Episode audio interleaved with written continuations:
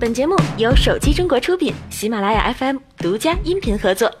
本期我们先来关注一下千元机市场。据市场研究机构赛诺透露，最新三月线下数据显示，千元以下市场萎缩明显。而早在二月，赛诺就曾给出明确的数据：九百九十九元以下的超低端市场销量同比去年有将近百分之二十左右的降幅。总的来说，当前千元机正在逐渐失宠，消费者对于优质产品的渴望度增加，也正是我国供给侧改革的矛头所向。其次，努比亚 Z 十七 mini 也是焦点之一。四月十三日，努比亚 Z 十七 mini 正式开卖。该机在京东、天猫、苏宁以及努比亚官网等电商平台开卖后，努比亚官微爆出，仅过了五十六秒，累计销售额就超过一亿元，可见深受消费者喜爱。当然，搭载双摄的努比亚 Z 十七 mini 拥有非常出色的拍照体验，强大的配置，再加上两千元以下的实在价格，这应该正是大家偏爱它的原因。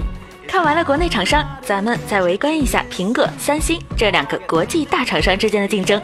本周，市场研究机构极邦资讯 TrendForce 发布最新的智能手机生产数据显示，去年四季度被苹果反超而痛失第一宝座的三星，现在重新以百分之二十六点一的市占率成为智能手机行业老大。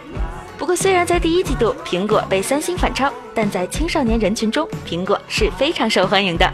投资研究公司 Piper Jeffrey 最近做了一项有意思的调查，发现有高达百分之八十一的青少年计划下一部手机会选用 iPhone。由此也不难看出，购买 iPhone 的主力依旧是年轻群体。本期的一周数码会就是这样了，我们下期再见。